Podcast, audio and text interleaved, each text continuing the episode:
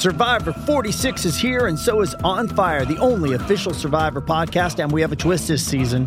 The winner of Survivor forty-five, Dee Valladares, will be joining us every week. We're going behind the scenes of the biggest moments, the how and the why things happen, and the strategy and analysis you can only get from someone like me, a Survivor winner. Listen to On Fire, the official Survivor podcast, wherever you get your podcasts.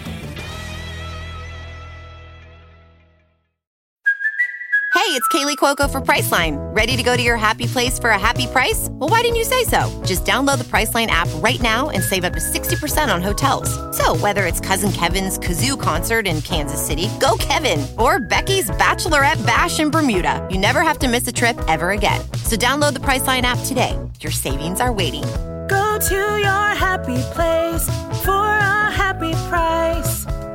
Go to your happy price, Priceline. A P W Torch V I P membership doesn't just give you ad-free access to these shows and a ton of other V I P-exclusive podcasts throughout the week, but you also gain access to our unmatched, vast library of wrestling history, our contemporaneous week-to-week coverage through our Pro Wrestling Torch weekly newsletters dating back to the late nineteen eighties, along with streaming and download access to hundreds of retro radio shows from the nineteen nineties, including some of my interviews with wrestling's top newsmakers in the nineties. And also our podcast library dating back to the year two thousand three. There's no larger, longer spanning pro wrestling podcast library than that that comes with a P W Torch V I P membership, now approaching twenty years of podcasting. Go V I P and dive into our post-pay-per-view roundtables, our coverage of some of your favorite eras of wrestling, top name long-form interviews, and special format podcasts that we've done throughout the years. pwtorch.com slash govip. We have a streamlined sign-up form, and you can pay with PayPal or directly with your credit card or debit card in one or two minutes. From right now, you can be a V I P member and diving into our library, pwtorch.com slash govip. Hey, it's Kaylee Cuoco for Priceline. Ready to go to your happy place for a happy price? Well, why didn't you say so? Just download the Priceline app right now and save up to sixty percent on hotels. So whether it's Cousin Kevin's Kazoo Concert in Kansas City, go Kevin, or Becky's Bachelorette Bash in Bermuda, you never have to miss a trip ever again. So download the Priceline app today. Your savings are waiting. Go to your happy place for a happy price. Go to your happy price, Priceline. Survivor forty-six is here, and so is On Fire, the only official Survivor podcast, and we have a twist this season. The winner of Survivor forty-five, Dee Valladares, will be joining us every week. We're going behind the scenes of the biggest moments, the how and the why things happen, and the strategy and analysis you can only get from someone like me, a Survivor winner. Listen to On Fire, the official Survivor podcast, wherever you get your podcasts. When you drive a vehicle so reliable it's backed by a ten-year, one hundred thousand mile limited warranty, you stop thinking about what you can't do and start doing what you never thought possible. Visit your local Kia dealer today to see what you're capable of in a vehicle that inspires confidence around every corner. Kia, movement that inspires. Call eight hundred, three three three, four K I A for details. Always drive safely. Limited inventory available. Warranties include ten-year, one hundred thousand mile powertrain and five-year, sixty thousand mile basic. Warranties are limited. See retailer for details.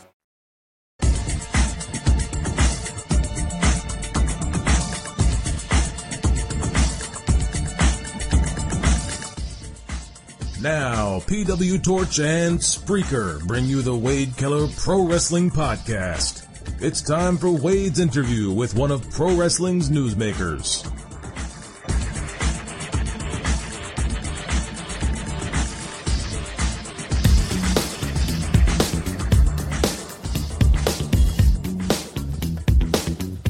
Now, Podcast One brings you the Wade Keller Pro Wrestling Podcast. It's time for Keller's interview with one of pro wrestling's newsmakers. What's the best way to communicate with Vince McMahon if you work for him? If you're a wrestler, what's one key to success that's underrated? And what are some key turning points in the expansion years that Vince McMahon came, came out on top of that could have changed everything? Those topics and more are covered today with Jim Ross in part two of my new interview with Jim Ross, the author of Slobberknocker. It is his autobiography. It is available as an audiobook, and you can also order it as a hard copy book online or at a local bookstore. I highly recommend it. It's a uh, walk through Jim Ross's personal and professional life through his coming home in nineteen ninety-nine to call the Steve Austin and Rock match. It's quite the journey. You'll learn a lot about Jim Ross. He's got a great story to tell. You will laugh at times. You might cry at times. I certainly feel choked up at some of the stuff that he's been through and some of the challenges he faced, especially through the lens of knowing what happened to his wife, Jan, uh, just months before, well, in the midst of writing this book and months before it got published, and uh, the story of how they met and how important and valuable she was to uh, to keeping him on track at times and how he leaned on her. So, so last week we ran the first hour of the interview. This week we run the second hour of the interview. And it begins with a conversation about how wrestling fans have changed over the years and how that changes his approach as an announcer.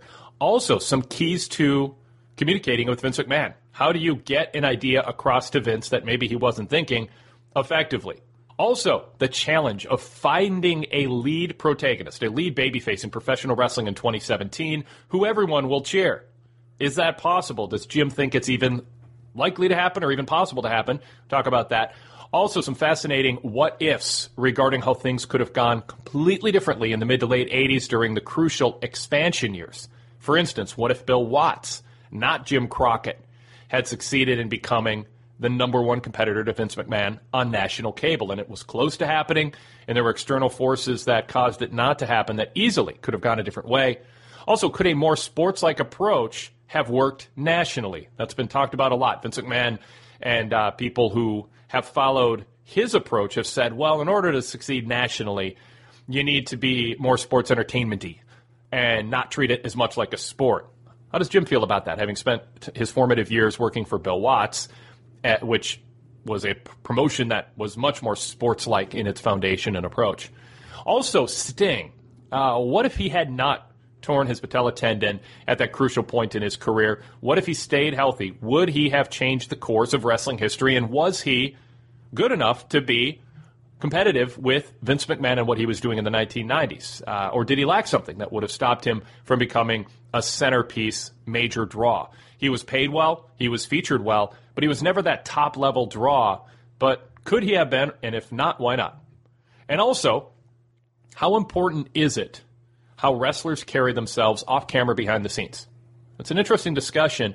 Uh, Jim's got an interesting story on that. So those are some of the topics covered in part two of the Jim Ross interview today. As a bonus at the end, I'm going to add an interview from twenty-five years ago this week that John Arezzi, host of the New York-based Pro Wrestling Spotlight radio show, conducted with Road Warrior Hawk. It's a uh, interesting interview, in, in part because Hawk talks about the difference between working for Jim Crockett and Vince McMahon, the differences, uh, or the possibilities of wrestlers forming a union and why that may or may not happen, what would stand in the way. Some things that kind of overlap the time period that Jim Ross writes about in his book and that we talked about last week and this week. And it's twenty-five years ago this week that the interview aired on New York radio. John Arezzi, by the way, has given Pro Wrestling Torch exclusive rights to put his radio shows that he did from the late eighties through the mid-nineties in the New York market and make them available on the internet exclusively for P W Torch V I P members. P W Torch dot com slash go V I P. So first, Jim Ross Part two, and then Road Warrior Hawk from twenty-five years ago this weekend, talking about his decision to leave the W W F, working for Vince McMahon compared to Jim Crockett, prospects of a union, and more. Fascinating interview with uh, a big-name star uh, through the eighties and early nineties, Road Warrior Hawk. So here we go with Jim Ross. Well, how have wrestling fans changed since you first started announcing? How how do you feel you need to communicate? And I know it's a complex question because it depends on what your boss's mission statement is for you and how you're produced and, and all of that. But how how have fans changed over the decades that you've announced that's affected the tone of your announcing, if if that's even happened? Well, I don't think that my... I don't think that my tone or my approach has any uh, has any uh, viable changes. The product changes. I can't be, if you want me to be Mid-South Jim Ross, then you've got to give me a Mid-South product. I've got to have blood and violence and intensity. That's what you get that from. I, I'm not going to give you that Jim Ross with a P G show. That don't make any sense. Yeah. So point is, back what I discussed previously, It all starts with the product and the music, the the match, the the the bell to bell. That's where it all starts, and then everything the rest of us do follows that process. And uh, that's how I, I see that deal. But yeah, I I I, uh, I don't think I changed. I not my I sound different. I'm older, probably slower. Uh, I don't think I've lost a lot of, of timing and instinct. Uh, I'm told I'm not. Uh, on Friday nights, I, on the on the New Japan stuff, which is very, very bell to bell oriented, uh, and we don't have to. You know, we're lucky there. People say, "Boy, you guys, I wish everybody did like you and Josh. You just stay on the match." Well, that's what we're told to do. We don't have to serve any other masters. We don't do live events. We don't do pay-per-views. We don't do social media. We don't sell merchandise. So all we do is call the wrestling matches. That's it. So it's, it makes it easier to, uh, you know, to do your job. I had a funny story happen to me. I had a guy, a, a very well-known announcer in the business, say, uh, how's that, uh, how's that access thing going? Good, good. They're great people to work for. You know, I've enjoyed it. I've been there almost two years. Hope to stay longer.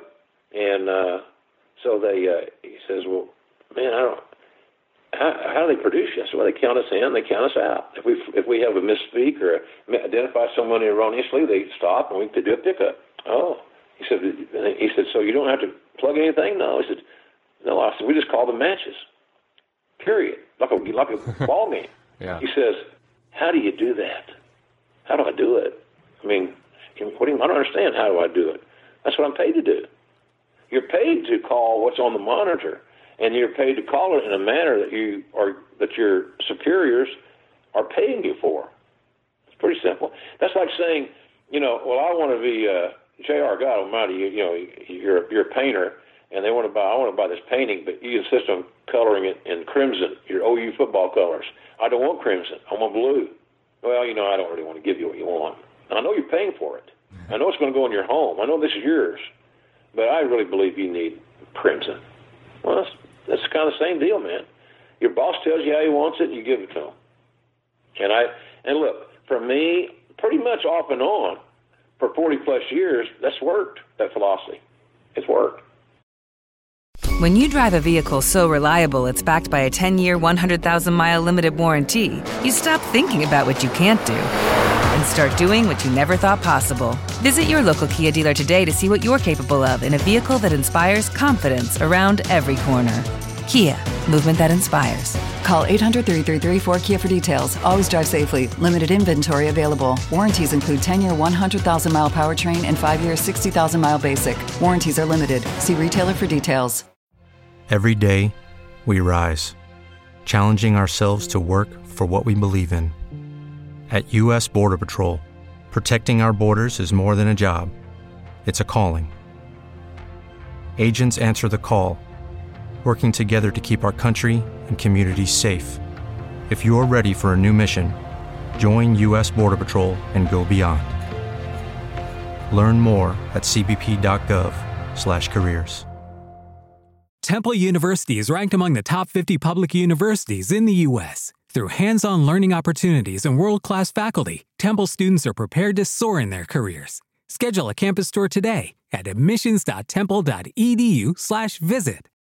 One way that you can help us sustain our schedule of putting out podcasts throughout the week is by giving us a five-star rating on Apple Podcasts. Just go to Apple Podcasts and look for our Wade Keller Pro Wrestling Podcast and Wade Keller Pro Wrestling Post Show and give us a five-star rating. We hope you think we've earned that score with our fast turnaround times and our quantity and quality of wrestling analysis throughout the week. So take a moment out for us and do us a favor and give us a five-star rating at Apple Podcasts. That helps us on search returns and helps us grow. And if you want, you can add a few comments about what you like about the programs in the comments section. Thank you so much. When you drive a vehicle so reliable it's backed by a ten-year, one hundred thousand mile limited warranty, you stop thinking about what you can't do and start doing what you never thought possible. Visit your local Kia dealer today to see what you're capable of in a vehicle that inspires confidence around every corner. Kia, movement that inspires. Call eight hundred, three three three, four K I A for details. Always drive safely. Limited inventory available. Warranties include ten-year, one hundred thousand mile powertrain and five-year, sixty thousand mile basic. Warranties are limited. See retailer for details. Judy was boring. Hello. Then Judy discovered Chumba Casino dot com. It's my little escape. Now Judy's the life of the party. Oh, baby, mama's bringing home the bacon. Whoa, take it easy, Judy. The Chumba life is for everybody. So go to Chumba Casino dot com and play over one hundred casino-style games. Join today and play for free for your chance to redeem some serious prizes. Chumba Casino dot com. No purchase necessary. Void where prohibited by law. eighteen plus terms and conditions apply. See website for details. With Lucky Land Slots, you can get lucky just about anywhere. Dearly beloved, we are gathered here today to... Has anyone seen the bride and groom? Sorry, sorry, we're here. We were getting lucky in the limo and we lost track of time. No, Lucky Land Casino, with cash prizes that add up quicker than a guest registry. In that case, I pronounce you lucky. Play for free at Lucky Land Slots dot com. Daily bonuses are waiting. No purchase necessary. Void where prohibited by law. eighteen plus. Terms and conditions apply. See website for details.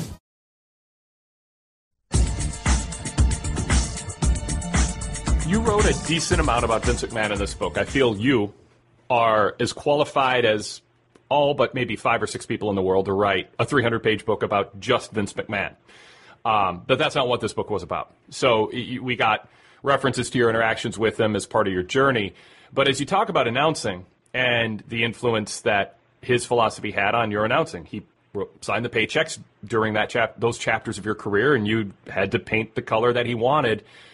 Um, do you, how much influence and pushback could you give to Vince McMahon? And did it change at times of maybe when he felt more vulnerable, when he was behind, Raw was behind Nitro in the ratings? Did it uh, change as he aged? Did it change as he became more of a, more of a monopoly? Um, t- talk about how dealing with Vince McMahon as an announcer specifically, since that's kind of what we're focused on at the moment, how that changed over the years depending on circumstances. Well, you know, the, the great thing about me is that, you know, Vince uh, uh, put Lawler and I at ringside, uh, and I think he described it as probably the most crucial time in the company's history. And uh, that spoke a lot of confidence he had in my work as the lead guy, and certainly Jerry's, who was always the more talented of the, uh, the talented of the, of the team. Uh, I found this: Vince would, Vince would, did not appreciate uh, people not being not being forthcoming, and that may not have gone for everybody, but and the key people that he listens to and that he confides in, for lack of a better term, uh, he demanded uh, openness and, and honesty. My success with Vince, we, we had great debates, for lack of a better term. Two guys discussing a point, they had a difference of opinion on, whatever the hell that is.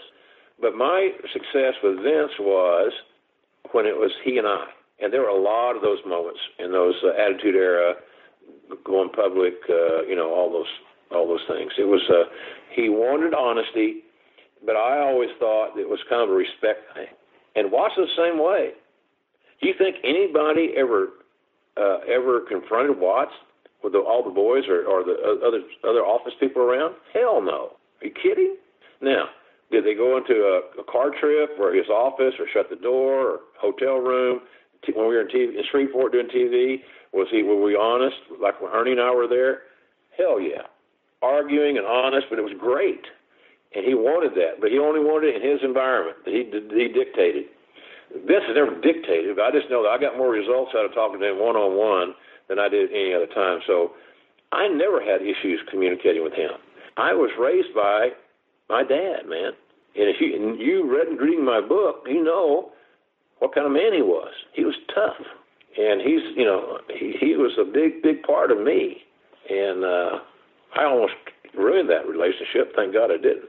But, no, Vince is, I never had any issues communicating. We didn't always agree, but so what the hell? What, what, what difference does it make? Are you kidding? We didn't agree. God, J R said he didn't agree with Vince all the time. Ooh, boy, that's going to make headlines. Yeah, okay. Well, well that's the deal, man. I, what what we, do you... We, Well, what was Vince McMahon most receptive to you in terms of introducing your philosophy that at times it was different than his as far as announce, announcing, or you can even broaden it out to booking and, and the narrative of approach of wrestling.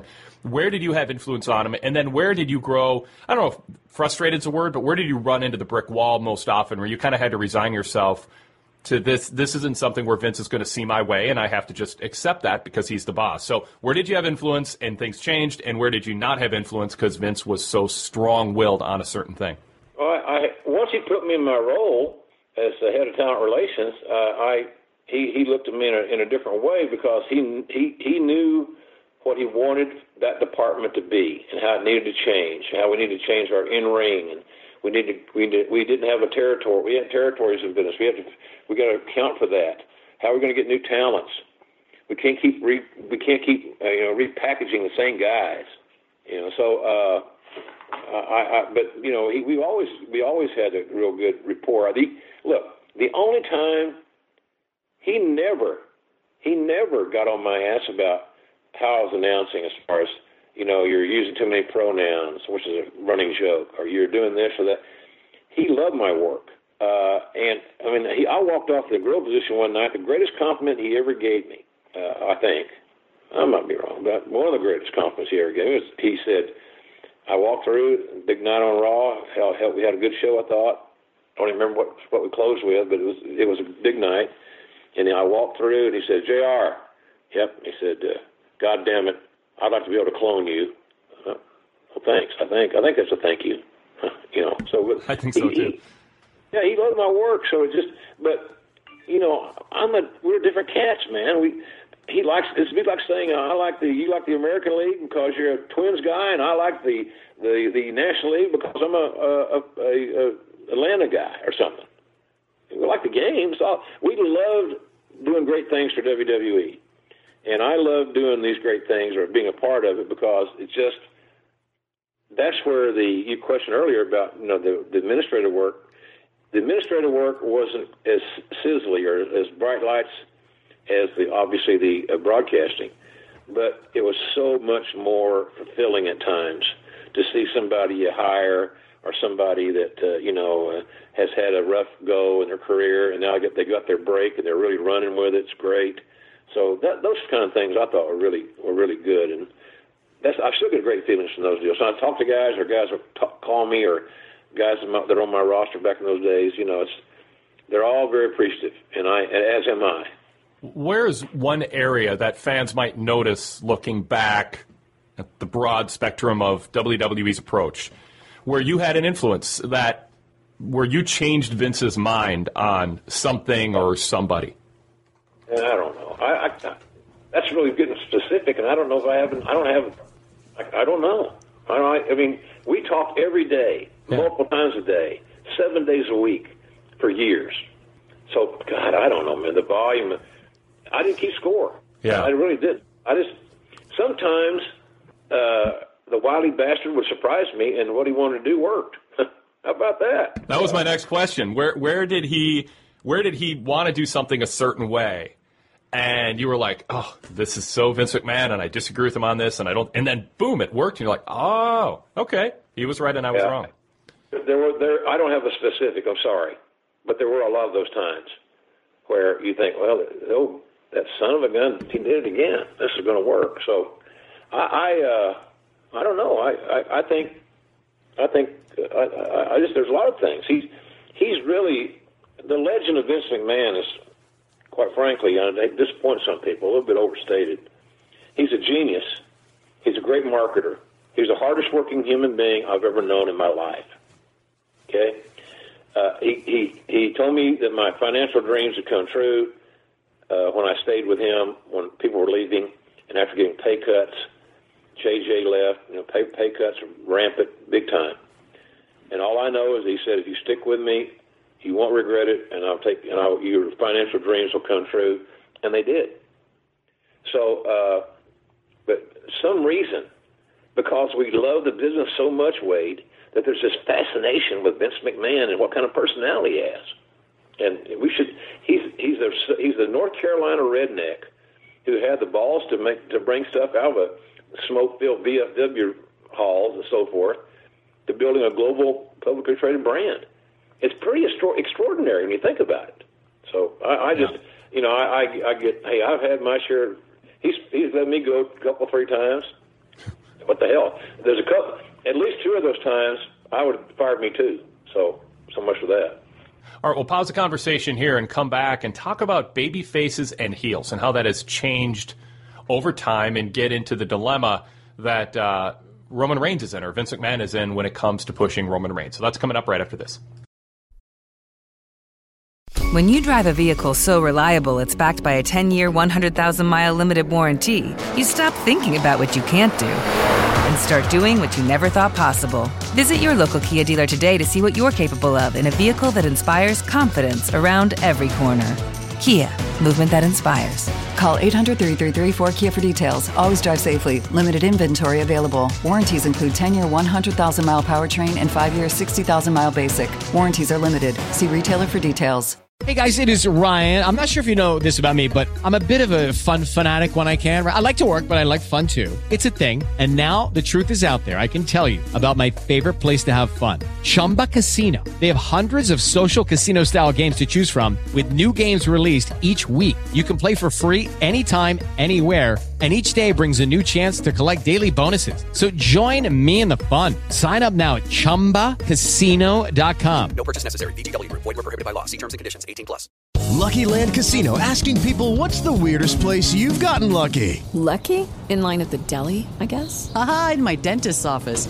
More than once, actually. Do I have to say? Yes, you do. In the car before my kids' P T A meeting. Really? Yes. Excuse me, what's the weirdest place you've gotten lucky? I never win and tell. Well, there you have it. You can get lucky anywhere, playing at lucky land slots dot com. Play for free right now. Are you feeling lucky? No purchase necessary. Void where prohibited by law. eighteen plus. Terms and conditions apply. See website for details.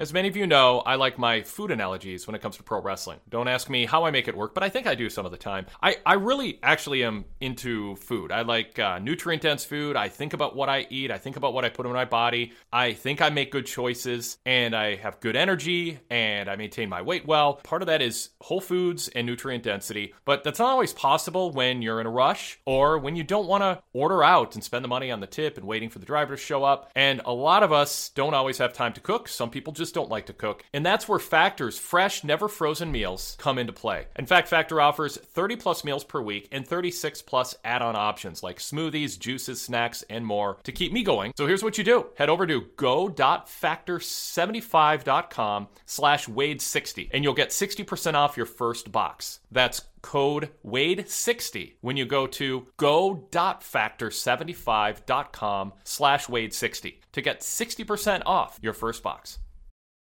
Judy was boring. Hello. Then Judy discovered chumba casino dot com. It's my little escape. Now Judy's the life of the party. Oh, baby, mama's bringing home the bacon. Whoa, take it easy, Judy. The Chumba life is for everybody. So go to chumba casino dot com and play over one hundred casino-style games. Join today and play for free for your chance to redeem some serious prizes. chumba casino dot com.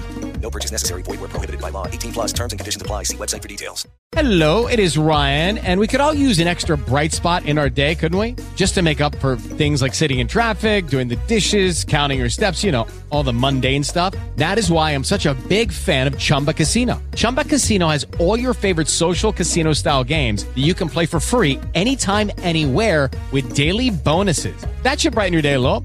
Actually, a lot. So sign up now at chumba casino dot com.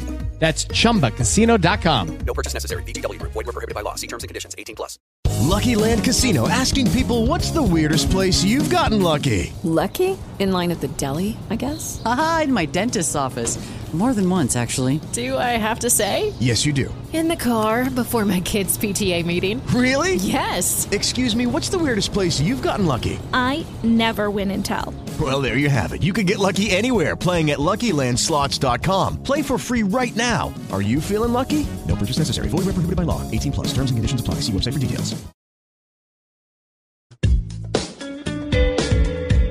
All right, we're back with Jim Ross, the author of Slobberknocker, My Life in Wrestling.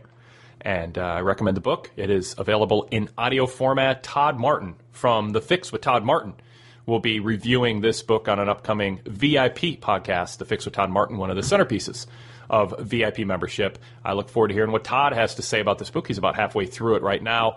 Uh, so that'll be coming up uh, in a matter of days for V I P members. But back to Jim Ross. And Jim, the way baby faces and heels are portrayed is different in some ways today than it was when you got started. Uh, I know you quoted Bill Watts uh, saying, baby faces are not stupid. There are no redeeming qualities to heels. I, I don't know when that changed and if it's a good thing or not. I know people look at Steve Austin and go, well, he was an anti-hero. And since that worked, there should be shades of gray and baby faces shouldn't stand for anything and heels should have redeeming qualities. Um, I, I, I just, again, I nodded along with the Bill Watts philosophies that you that you repeated when it came to that. I, I don't see that consistent narrative in wrestling today where there's enough of an adherence to giving fans a reason to consistently root for somebody to win and root for somebody to lose. And I don't know how much fun it would be if you watched O U football and the announcers kept telling you reasons that maybe their opponents are better people, uh, better kids, the coaching staff works harder. They uh, there's less, like, to me, you don't want that. Like, I don't want full honesty from my local sports announcers. I want them to tell me what I what I should love about my team, and and not spend a lot of time focusing on what I should maybe like about the charity work that the other team does. Uh, talk about how that has changed over the years, and and your early influences on the role of heroes and villains, protagonists, antagonists, baby faces, heels in pro wrestling. Well, as society changed, our values and our outlook on many things, or defiance became a uh, embraced trait. Uh, all those babyface, typical, traditional babyface uh, characteristics have started to wane. And uh, it's a societal thing. Wrestling has always followed societal trends. Uh, so has television. So has movies. You know, I, I tell a story real quickly about after World War Two, there, the proliferation of Hawaiian athletes became Uh, Japanese wrestlers, and the guys from, say, uh, French Canadians became Nazis because it was following a trend, a global, worldwide trend. And I just think that that's, we, we, we still follow that. So with that said, you know, Austin may have been in the very, very beginning of that. I can't, I can't think of anybody that could, that would, in wrestling anyway. But society had other illustrations of Stone Cold's defiance, and Austin identified with so many of the working class people that they they got what he was doing. I like that guy type deal. So I think it's a societal thing, and I don't think it's a, that wrestling is, is purposely walking away from, hey, look, if, if it was that easy where you could have a real traditional babyface uh, heel dynamic way, why wouldn't all these companies not have such a minuscule uh, line of demarcation between fan favorite and villain? Everybody's that way. I don't know any wrestling promotion, and, you know, I, I watch a lot of wrestling. You know, being a widower, I'm here at home watching T V, and I'm still a wrestling fan, so that's great. But everybody's that way. It's all that's those shades of gray. And somewhere along the way, uh, you know, some are adapting a little later, but it's a societal thing. I really believe that. I really, truly believe that. And it may get worse. You've got to find, but if you want to cheer somebody, can you cheer a coward? Can you cheer a liar? Can you can you cheer someone that has to cheat at every turn in the road to gain a, an unfair advantage so that they have a better opportunity to win? Or is that being cool? Or does it matter how it's presented? I think one of the great uh, the oxymorons in, in our business is a cool heel. Uh, a cool heel is a character babyface. In my world, cool heels don't exist. Cool heel is a character babyface. Yeah. And heels are villains. And villains are not to be honored, yeah. Period. And and it does seem like that is a challenge in this industry right now is, you know, Roman Reigns is facing that. Um, how does he... Lit, he seems to struggle with wanting to be true to being the coolest guy in the room, but the fans struggle, a, a certain part, an undeniable, certain sizable slice of the demographic who watch and want to love W W E struggle with connecting with him uh, because he doesn't open up to them. He's not vulnerable with them because he's so set on being the coolest guy, a man of few words. And there's, you know, a lot of factors at play and a lot of things that aren't his fault, though. C M Punk and Daniel Bryan stuff that people hold against him and all of that. Um, getting to keep the music and wear a vest and come out in the same spot the Shield did while Seth and Dean changed characters and fans sort of going, wait, he's being treated special. All, all There's all kinds of factors that play into it, but... Uh, I, never, I never thought of that one. I, I, well, it's, I'm not saying it's in the top eight, but it might be number nine. Like, I think there's this whole array. Oh, of no, I'm with you. I, I'm not, whatever your top is, I, I, I'm not saying yay or nay. I'm just yeah. thinking, you know, you're right. That could be overanalyzed and, and overthought, perhaps. I hadn't even thought of the attire and all those things, but... Uh, well, I, I think know. people, I think wrestling fans saw for... They held against John Cena somewhat, you know, the, the, mar- the marketing aspect that was necessary for the t- being in the top spot. And, you know, he got made fun of for the jorts and all that. But Roman, you know, I mean, he just looked like he was built by an eleven-year-old playing a video game. Oh, cool vest. And he'll do the Superman punch eighteen times a match. And he became kind of this embodiment of, of a focus group with a bunch of kids sitting around going, what would the coolest wrestler look like? And that that worked against him, counter to how real and stripped down and open and vulnerable P- fans perceive Daniel Bryan and C M Punk to be as Roman Reigns leapfrogged over them while wearing the vest and coming out to the Shield music and not having to come out to the same place that all the other wrestlers did. All this stuff worked against Joe, this talented, hardworking guy who has this family history and wanted to do, do right, do right by his boss. But part of this ongoing struggle, and it's a company-wide struggle, is as much as as much as you know Roman or Joe, I guess when he's in podcast mode, he's Joe, says, you know, Roman isn't a babyface or a heel. The company is clearly, their number, their preference would be for him to be cheered by everybody. And they kind of live with and embrace publicly the the the, the reality that he's not. And it's not a bad spot to be. They can still make money with him. But he is he, to me, is this symbolic representation embodiment of, in twenty seventeen, trying to figure out how do we find a lead protagonist that our entire diverse fan base likes. I don't think it's impossible to find him, but yeah, good luck on that. Good luck on that deal. But it is uh, the, we, the diversity. Your key word is diversity. Yeah. The key word is uh, what's going to happen in in areas that we can't explain or control or have anything to do with. That's going to change our outlook on certain things, uh, on how we look at Uh, character and integrity and things like that, because it's obvious in this country it's it's becoming less of a marketable trait, which I'm sad to say, I'm not condoning it, by God, by any stretch of imagination, but come on, uh, our society that we live in here, I mean, good God almighty, we're begging people to help uh, donate to uh, flood victims. We, we've got killings in this Vegas thing, and you know the yeah. people, the gun guys are, all this is crazy. And our president's not helping matters.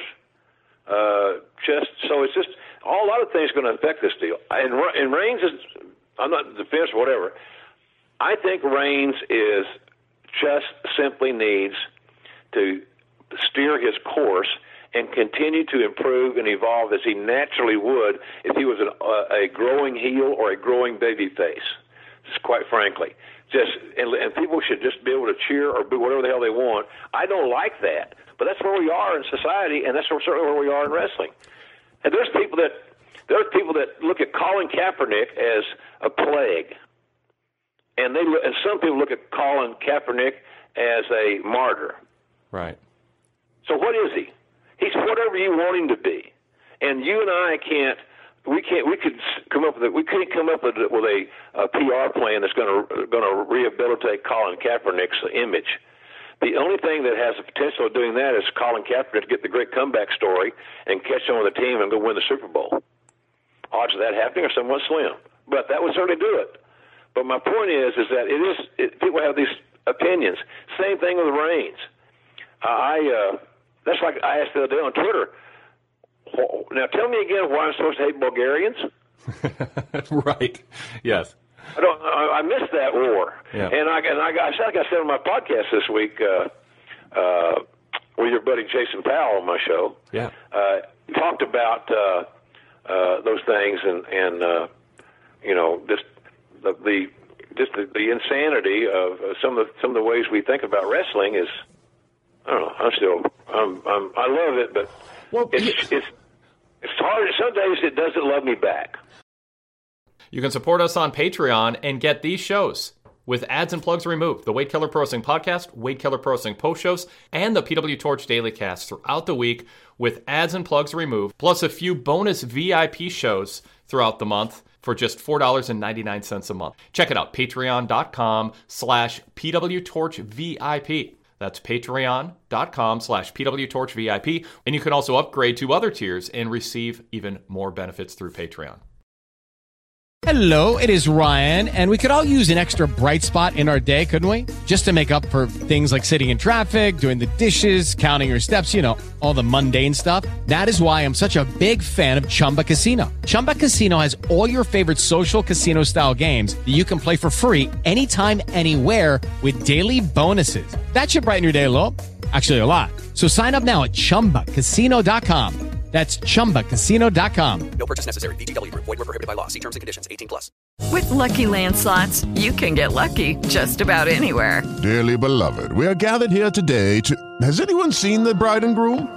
Sorry, sorry, we're here. We were getting lucky in the limo and we lost track of time. No, Lucky Land Casino, with cash prizes that add up quicker than a guest registry. In that case, I pronounce you lucky. Play for free at lucky land slots dot com. Daily bonuses are waiting. No purchase necessary. Void where prohibited by law. eighteen plus. Terms and conditions apply. See website for details. Searching for more great pro wrestling talk? Then join me, Jason Powell, host of the free weekly Pro Wrestling Boom podcast. Each week, you'll hear the latest news and analysis from me and my team at pro wrestling dot net, along with other pro wrestling media members. Plus, the Pro Wrestling Boom podcast features long-form interviews with notable names in the pro wrestling industry. Subscribe on iTunes, Stitcher, Downcast, and all your favorite secondary apps, or visit us directly at p w boom dot com. Once again, that's p w boom dot com.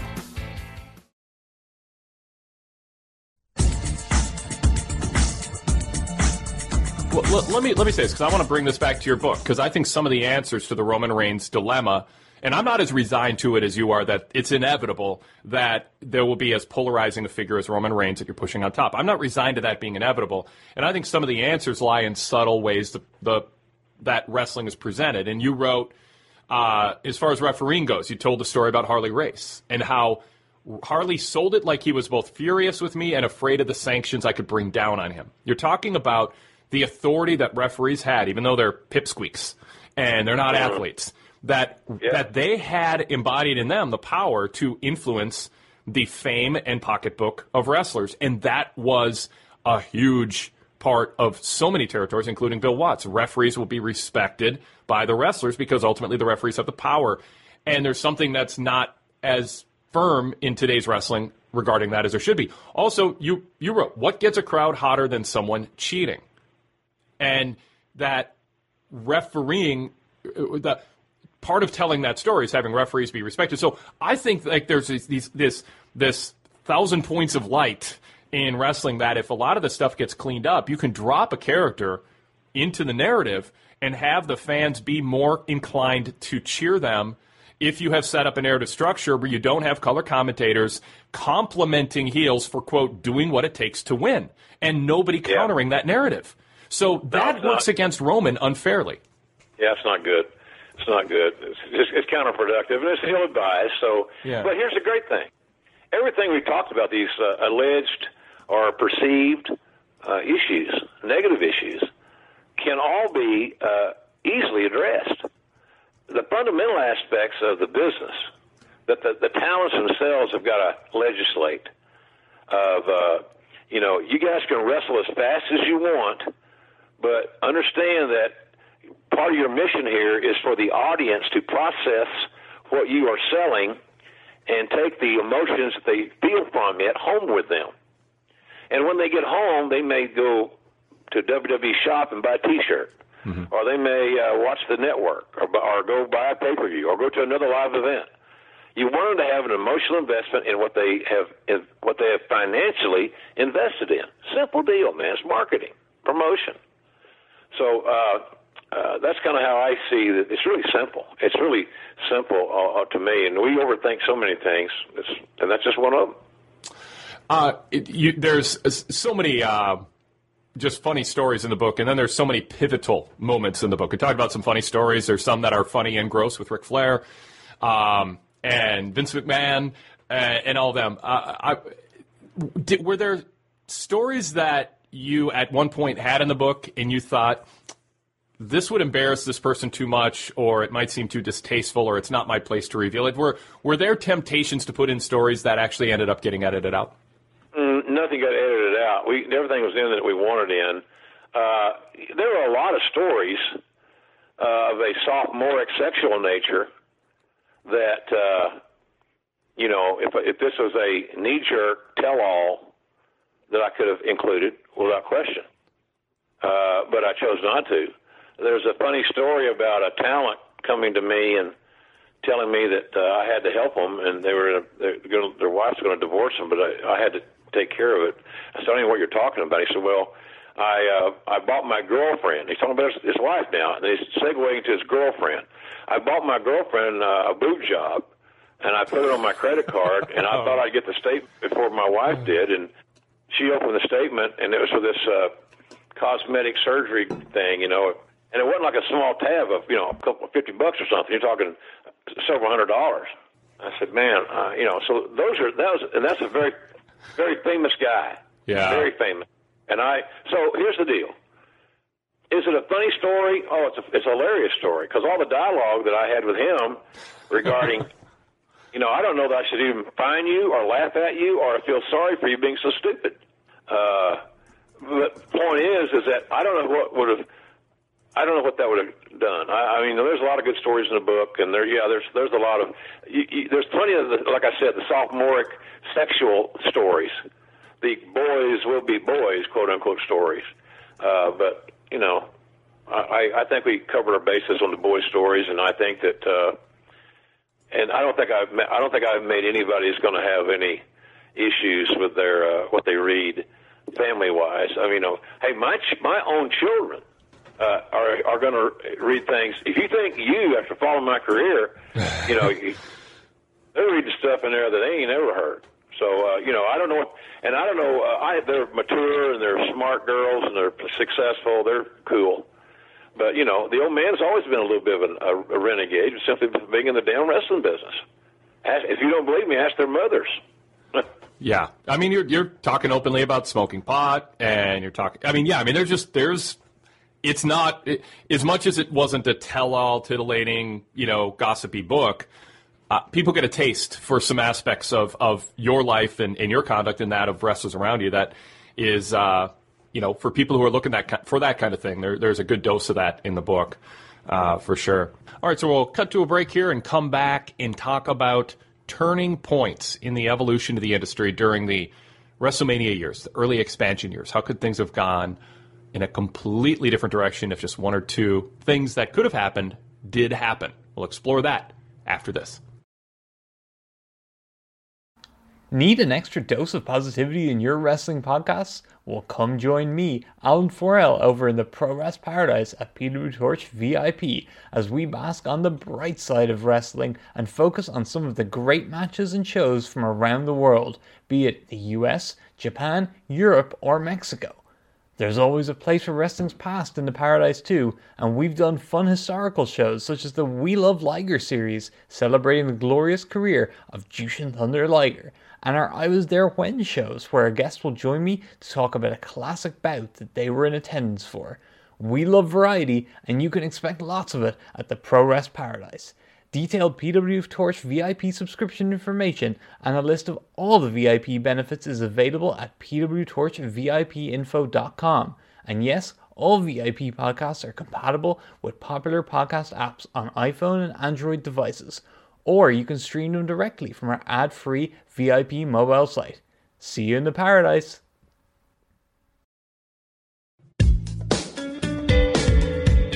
All right, we're back with Jim Ross, and we will continue our discussion here. Uh, there's a couple, tur- there's a few turning points in this industry that I think the business could have pivoted in a very different direction, and somewhere I'm not sure if it would have mattered or not.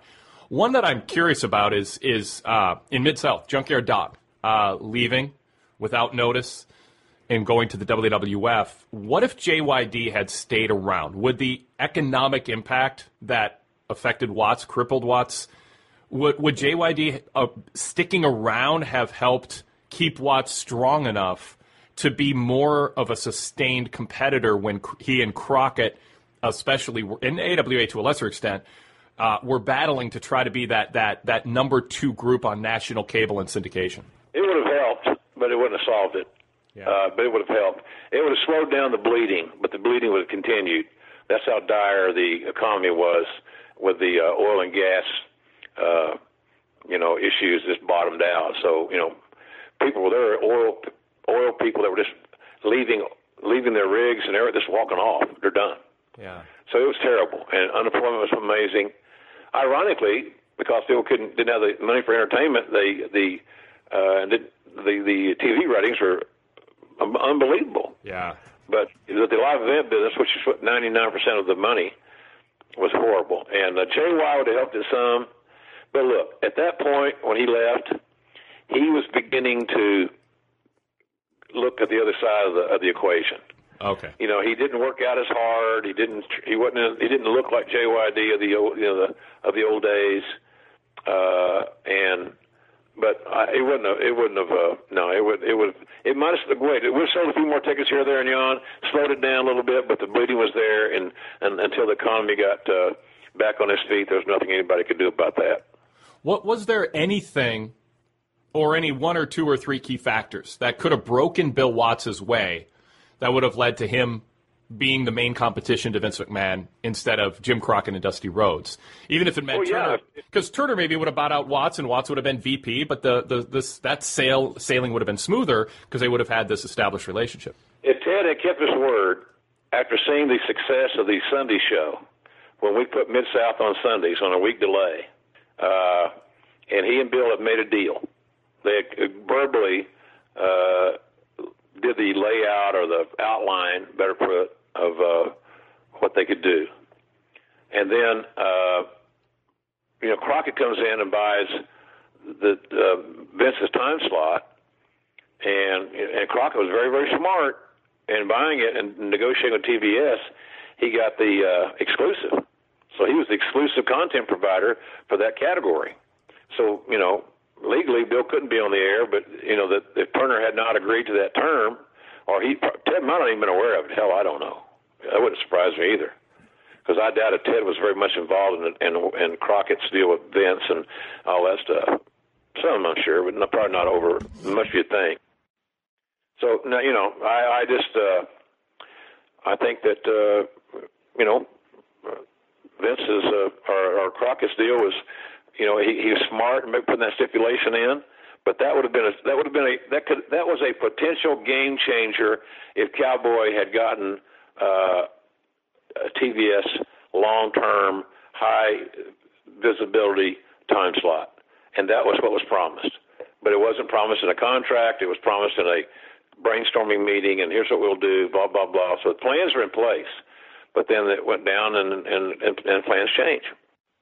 Would Bill Watts have been, at that point in his life, a better competitor if he if it had come down, you know, because people, you know, it was W C W versus W W F in the Monday Night War, but it was W C W versus W W F before that, too.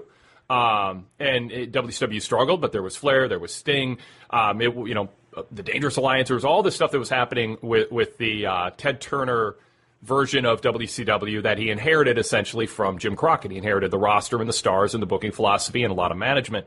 What what if that had been Watts? Uh, how does wrestling history change at all? What different course does it take if it's Watts and not Crockett in charge?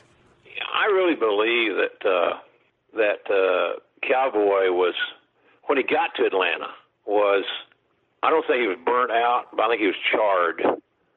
I think he was, you know, it was a it was a adrenaline rush back in Atlanta, where he loved, he loved Atlanta from his days booking there, wrestling there.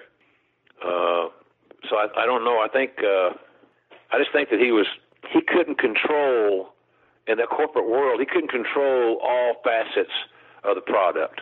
He could control a lot of it, no doubt, but a lot of the, the other ancillary things surrounding the presentation of the product, he couldn't control in that environment. So I don't know if he would have been long term there anyway if, uh, if things had been different, you know. I and then you know he came to uh, he came to W W E, and that was that was the same deal. Well, let's maybe you can re- reignite and and get, get that great creativity and organizational skills and feel for the business, feel for a talent. Uh, but he's that by that time he was, you know, it was the the the the high, so to speak, wore off, and it and the, he you know he. He's kind of he, he told Vince, I'm out, I'm done, I'm, I'm through. And he, he took his Hertz rental car or whatever it was, Hertz or something, and he drove it from Stanford to Bixby. Yeah. You, you try those drop charges on for size. Yeah. But uh, that's still he's just. I think he was just done, man. So, you know, the, we needed to get Bill in the national picture back in the in the mid eighties. And uh, but the thing about a guy like him, who's a very strong alpha male, much like Gagne and other wrestlers that became owners, Fritz, uh, boy, it's, they're so old school in a lot of ways and so uh, archaic and, at times. It's always seemingly my way or the highway. And sometimes my way's not the right way. Yeah. Well, if Watts, because uh, I, I did the interview with Watts, that may have the, his, his, he was, ja- he was motivated and To, to to re-enter the national promoting scene. I mean, he talked about having this vision. If he could just sit down with Ted Turner, he told me, uh, he would dazzle Ted Turner with his ideas, and, and he can take the business to new places it's never been. He was motivated, and I, I've heard that that was influential in him, him being seen as, okay, let's take a chance on this guy and bring him in. And then some of the things he said at the very end um, might have ended up costing him his gig, too, once those were focused on. Um And but I, I I sensed when I did that long interview with him, someone very motivated still, and you know this was circa ninety-one. Um, so I, I was had you know people say, oh, wrestling passed him by. I'm not sure that wrestling passed him by. I just don't think Watts had it in him to, at his age with his accomplishments, deal with, as, as you wrote, the Vince overruled him on one thing, which was Ahmed Johnson's name. You know, and he was, all right, I'm not going to get my way on something like this. This isn't going to work. This isn't what I was told. I, I still wonder if if Bill didn't have the interruption of power, that if he had the flow of being in control and immersed and and wasn't stepping into somebody else's territory, that his philosophies were so sound and I believe so timeless that he would have had that support group around him. And if he had the budget, and like you said, Ted had kept his word, I, I just think that's one of the pivot points in wrestling that isn't talked about very much, uh, which is what if it was Watson, not Crockett? Yeah, it's, it's a good, uh, it's a good uh, uh, topic, no doubt. It's very interesting. I, I'm with you on that deal. Well, uh, first of all, anybody that thinks, or still thinks, that the wrestling business had passed Watts by is uh, mistaken, in my opinion. Uh, wrestling fundamentals, and he was as strong a fundamentalist as I've ever been around in the business. Uh, but the fundamentalist as far as the basics of the business, how an office treats the talent, how the tra- talent approaches their job, and professionalism and fundamental soundness, and psychology, and and uh, being being careful of how you represent the product, all those things. That's just never going, never going to go out of style. Here's the illustration. Uh, it's baseball season, playoffs, World Series coming up. Pitchers still have to throw strikes. Pitchers have had to throw strikes since the early nineteen hundreds. Uh, batters still have to drive, get get hits and drive runs in, and still to this very day, if you hit a ball out of the ballpark fair, it's called a home run. They ain't changing. So the fundamentals of the business, throwing strikes as a pitcher, you know, having a great arm as a catcher, uh, whatever, it ain't going to change weight. It's the same deal. It's the way the game is constructed. And you're not going to blow up the game for what reason? Just make the game you have better. And that's kind of what I look at. Cowboy was, was not – Cowboy would have been a little bit more reluctant for all the flying that's being done today simply because he's not against flying. He's against the – actions that occur after the landing, selling. And the guys today, if they just would slow down a little bit so that they could sell more and I could feel how hurt and how or how excited or disappointed or dejected or whatever it is, I would really appreciate. So, you know, I I, I think uh, I think Bill's Bill's issues. He, Bill's not a corporate guy, obviously. Bill's used to being the boss on everything, yeah, like Vince is. On everything. And there wasn't that role for Bill. They didn't have that role in W W E. It was already occupied. The big Irish guy had that role. So I never really understood how that was going to work. But, hey, look, I was glad he was there. He's entertaining, you know. My wife, Jan, loved cooking for him. And, you know, he'd come over, and, and, and I'd try to help him as I could. But, you know, I'd already been down this road. When Bill came to W W E, I love him. He's my mentor. But I made sure that publicly and in the in the confines of the of the office that we were not joined at the hip. I'd already done that. I, I got joined at his hip in Atlanta. Didn't work out real well for me. So, uh, but him going on, so I said, were you surprised Cowboy left? Nope. Did you know? Nope. But I know him. So. Thanks for downloading today's show. Take it to the next level with a V I P membership. Get shows like this, the Wade Keller Pro Wrestling Podcast, Wade Keller Pro Wrestling Post Show, and the P W Torch Daily Casts on our P W Torch V I P podcast feed, with ads and plugs removed from the shows for a streamlined listening experience. And also hear the V I P exclusive shows that I host with Rich Fan and Todd Martin. Everything with Rich Fan and The Fix with Todd Martin's signature V I P series that you're missing out without a V I P membership. So go V I P here in twenty twenty-two and enjoy all the benefits, all the bonus content, and the ad-free listening experience. pwtorch.com slash govip.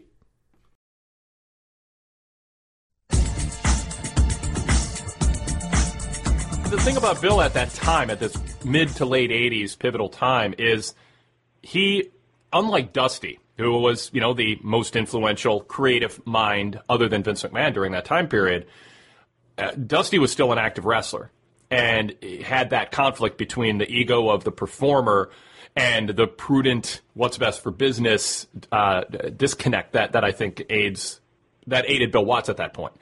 Um, and, and philosophically, you know, Dusty had some crutches that he went back to time and time again. And, I mean, maybe we would, those would have been exposed at that time for Bill Watts had he continued to promote during those years that Dusty was kind of driving things into the ground. But from a budget standpoint, with Dusty and the move to Dallas and the Jets, I, I just – it was some boneheaded booking and financial decisions that led to selling out to Ted Turner, which maybe ultimately worked out fine. You know, it had things gotten better for W C W, and had they been more prudent and sustained their their – their uh, success, then things would have turned out different, for better, for worse still. But I, I look at that, the, the Crockett-Dusty run before the Turner buyout that necess- necessitated the Turner buyout, and I just think, okay, where would Watts have been different creatively and business-wise? And that's where I wonder, again, you know, like, would would he have been that pre- pre- presented a counter-product to the way Vince McMahon promoted, with, you know, dunking for pumpkins and chocolate sauce on Saturday Night's Main Event, and, you know, all the things that Vince likes to do that are kind of corny and sports entertainment-y. Watts would have provided maybe a more competent and prudently run uh, alternative that would have led to a dual setup sooner than the Raw Nitro dynamic, you know, about five, six, seven years later. It's different. It would be different. It'd yeah. be it'd be more uh, athletically oriented and underscored. Uh, and presented, uh, but, you know, there are different producers, there are different bookers, there are different creative guys. So, uh, you know, you know it's going to be different. It's like, you know, if we if we took a car tour of the territories back in the day, as Tony Garea loves to say, back in the day, back in my day, uh, at, uh, we'd see a different presentation in virtually every territory. Yeah. Some some exclusive nuances, and that's just the way it was. The owners, the bookers, the promoters, whatever, made sure that the their product mirrored them to some degree, you know, and uh, it was something that they had a little piece of themselves in. So I, I just, you know, I, I think it's, uh, you know, I, I, I think Cowboy would have been different, but boy, I tell you, man, it's McMahon's vision on the marketing side and the, and the business relationship side uh, to be able to Uh, uh, compromise uh, a little, some small phases of the business to get a bigger return from uh, relationships like N B C and things like that. Oh man, I don't know that Bill would have done some of those things. Yeah. And it, if he hadn't done it, it would have been a mistake. But uh, it, it would have been a different ball game that Cowboy had been in. But I don't know if the outcome had been any different. Do, do you think Watts financially was more uh, careful than Crockett and Dusty? You mean his personal savings and things? Uh, well, I, mo- I mean more in terms of how he ma- how he managed his business. Oh, yeah. Yeah, yeah, absolutely. Because, well, I think so. Yeah. Uh, look, I, Dusty, you can't blame Dusty because Dusty wasn't the bean counter. Uh, somebody's got to go get with Dusty. You know what yeah, I mean? Yeah. Uh, but uh, but Crockett and then all the whoever the buck stopped. Crockett was where the buck stopped there, Jimmy. So, but Bill would have been a little bit more thrifty and would have been taking less risk. Yeah. So that's what Vince's great skill is, taking calculated risk. He's done it a lot, and hey, some have paid off and some haven't, but the ones that have paid off have paid off in a big way. Do you, do you think Vince's approach to promoting more in a more sports, as he would define it, more sports entertainment, whatever that means, he he has his idea of what that means, and it's a little less of what Bill Watts' philosophy was um, in terms of treating it like a sport. I, I do not believe that for pro wrestling to be nationally successful the way that it has been for Vince McMahon, that it needed to, that it needed the philosophy that Vince McMahon has. I think it can work. It has worked for Vince, but I don't think it's the only way it would have worked. And I think sometimes people say that as if it's agreed to. We stipulate to that. We all agree that it took Vince McMahon changing the tone of the product to being a little more silly and a little less sports-based for it to work. And I just don't think that because you're promoting one territory on national television instead of dozens regionally, that the fans watching the product who were paying for all these other styles of wrestling, just suddenly humanity changed, and the only type of pro wrestling they would pay to watch on a national level was Vince's vision. I don't agree with that. I think Bill Watts, again, not just use Bill Watts as the sample here, if he succeeded and Vince McMahon didn't, and he stuck to his guns on a more sports-like approach, I think pro wrestling could have been as big or bigger than it was under Vince McMahon. I don't think it needed to be more silly and take itself less seriously and be less sports-like for it to succeed. Do, do you agree with that premise that It, it, to go national and succeed, it doesn't necessarily mean Vince's vision was oh. the only one that would work? To go national and succeed, uh, you should have the best product that you have the ability to produce based on your own philosophies. But if your philosophies are so narrowcasting, uh, you might have to change. But, the, I, you know, look, I think that a, a clean, good-looking, well-produced show, uh, uh, you know, whether it be a harder core version or or or whatever, I think the days of having blatant uh, and indiscriminate blood use uh, is over. Yeah, I'm not big on helping perpetuate hepatitis or any other blood-driven illness. Right. And so, uh, and those that, and I think that those that encourage it are probably Uh, eighteen to twenty-four-year-old men. That's just, they're, because they're, that might be the most most uh, influential group. Well, that's like somebody saying, well, if it's P G, if it's T V fourteen, all the problems would be solved. That's so stupid. No, I agree. Yeah. But anyhow, the, there's a whatever. If you're good, is your product good? Is your presentation good? Then you got a good, you got a chance to succeed. Yeah. And I don't even know what, what and what good is. It's what the audience will consume. Simple as that. I don't know what I don't know what that is all the time, but I certainly know that uh, uh, that Vince and, that Bill and Vince are two very strong but different men in many ways, and it reflects back on their the product that they're producing for uh, their television shows, and it would be different, no doubt. And I think, hey, look, if, the, if there's the level playing field and and everybody had a good national network and, and all that good stuff. Uh, Cowboy could have walked uh, hand in hand with any uh, other creative entity w- w- within his style. Within his style, you know. It's... Now you can subscribe to our V I P podcast lineup within the Apple Podcast app using your Apple account. That's new as of March twenty twenty-two. Just search P W Torch in your Apple Podcast app, and you'll see the P W Torch Dailycast logo show up. That's our free show that's been around forever. And also the P W Torch V I P Podcast logo. There is a free show every week, so subscribe even if you don't plan to go V I P and get a sample of our V I P tier programming. But if you click subscribe, then you'll become a V I P member instantly with a three-day free trial, after which your Apple account will be charged. So you don't need to take out your credit card, debit card, or go anywhere else.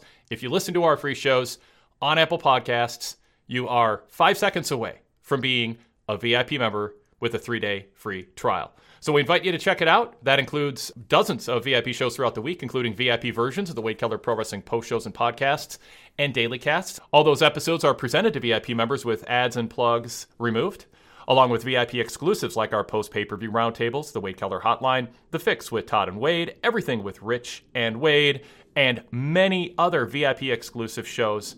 Just search P W Torch within the Apple Podcasts app.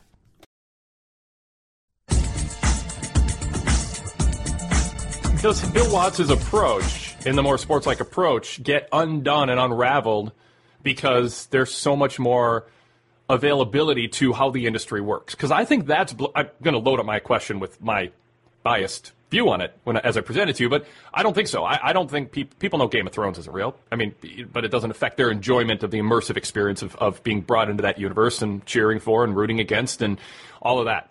Um So I, I don't think knowing something in more detail isn't on the up and up means you can't present it more realistically. And the fact is, and you can speak to this, every everybody knew wrestling wasn't real in nineteen sixty-five. And ni- well, not everybody, but, you know, nineteen seventy-five and nineteen eighty-five. We just didn't have books written on it and podcasts explaining it in its explicit detail. But everybody was highly suspicious of it, and it wasn't covered in the sports pages. I mean, that was right. The giveaway. So this idea that it was uh, something that happened in the in the mid-eighties that led to this massive change in how you had to present the product, fans were just given a more realistic product before that stretch in the eighties, so they were more able to believe and more willing, as you said, to suspend their disbelief and hit that magic middle zone. Yeah, uh... Uh, I don't know. You you, you covered it. It's, it's, Sorry. Yeah. Well, I mean, I, I don't know. Uh, I don't know if I have anything to add. That's any, you know, that's it's viable. Uh, well, not everybody agrees with me. Some people oh, say. I, I you know. Look, I believe. I, I you know how I believe, whether I'm right or wrong. Yeah. It's how I got in the business. It's how I stayed. I am going to present until I am told differently. I have never been told differently. To use my own feel of the game and communicate to the viewer in the context of it being a as legitimate and mainstream athletic competition as the talents will allow us to sell. Some things that are, are, are uh, you know, you have to be able to handle things. So something is something is not funny or it bombs or dies. You can either react or you can let it go. And uh, and it's but unfortunately, too many announcers today forget that they're on television, and that the pictures are going to oftentimes be quite adequate. Another uh, a turning point, just a couple more here. Um, Sting on the patella tendon tear. How how influ- you wrote about that, and it came at such a key time.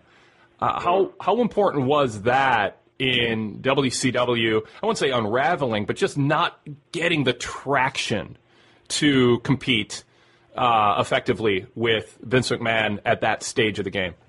Well, I thought we had uh, uh, Sting positioned very well to take the next step and become the the basically the babyface uh, hero uh, of the brand of W C W. So, in other words, he was going to be our Hulk. Simple. Yeah. Best analogy I can give you.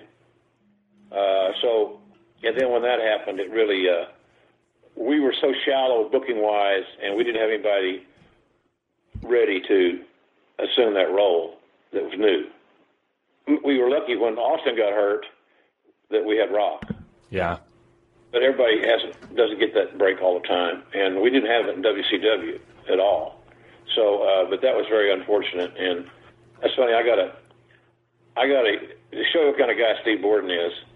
I don't think he cared me sharing this. I got a text message from him while we were on the air, and he said, uh, it says, "You're a good man. I'm ne- I'll never forget how you helped me." Wow. Completely out of the blue. Wow. Now, uh, today is my, I tweeted this out, today's my, would have been my twenty-fourth wedding anniversary. Hmm. So uh, you may have seen that on social media, I'm not sure. But nonetheless, completely unsolicited. That's from a wrestler, ladies and gentlemen. Yeah. They're not known for these acts of kindness. And I hate to say it like, well, Jerry, I don't like wrestling. No, I love it. And but sometimes uh, I get disappointed in, in those of my peers because they conduct themselves unprofessionally, and they continue to then help facilitate the already lousy reputation that the genre has, and they just don't get that. Come on. I'm, I'm glad you shared that. What, sometimes it's, it, speaking of Sting, uh, sometimes locker room leadership by your top star is overrated. Somebody can draw money, Junkyard Dog can draw money and not necessarily be the rah-rah locker room leader and, and, and all of that. Um, and I'm saying he was or wasn't. But with Sting, did he lack, and this is a tough time to ask you this question if, if the answer is yes, he lacked something, but as honest as it can be, did Sting lack anything that would have blunted or slowed down or even prohibited him from being a long-term centerpiece attraction that, say, Steve Austin had, Hulk Hogan had, John Cena had and has? Was there something that he didn't have that would have made it a little bit more of a challenge? He had a lot going for him, but was there anything that might have held him back in terms of, you know, at the core being, again, throwing some multiple choice options out, just being dr- driven? Well, I, I, I, know what, I know what you're getting at. Look, yeah. the, if we didn't overproduce him, and we looked at who we had and what his strengths were, and we always kept him in his strengths, always kept him in his wheelhouse, meaning this. He's a soundbite promo guy. When it's the right personal angle, when it's a big enough deal, and we need to get him a longer interview, he can still do it, but he's better when he's doing a soundbite, brief, flurry interview.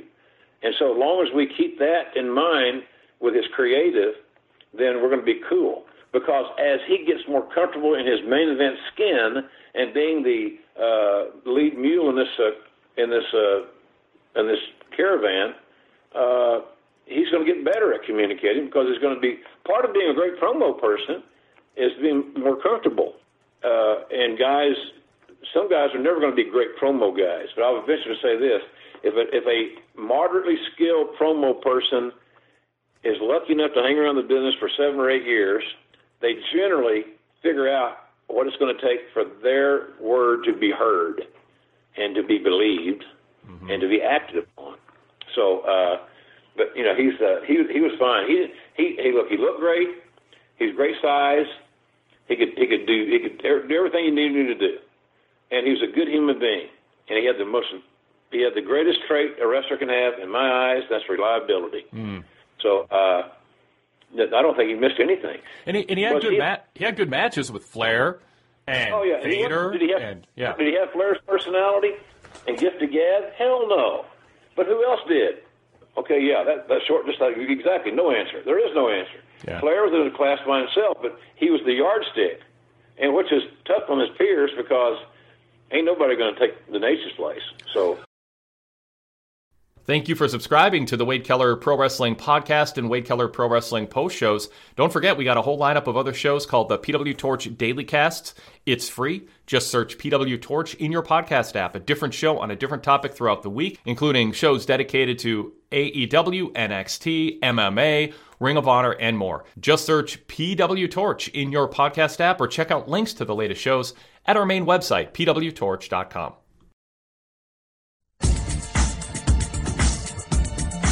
I think there's a tipping point with a lot of top guys, but not all, where they don't just have their best. Having really good matches is, I think, very important to being a top guy. I mean, I, hopefully that goes without say. But there comes a tipping point when you start having really good matches against people who aren't as good as you.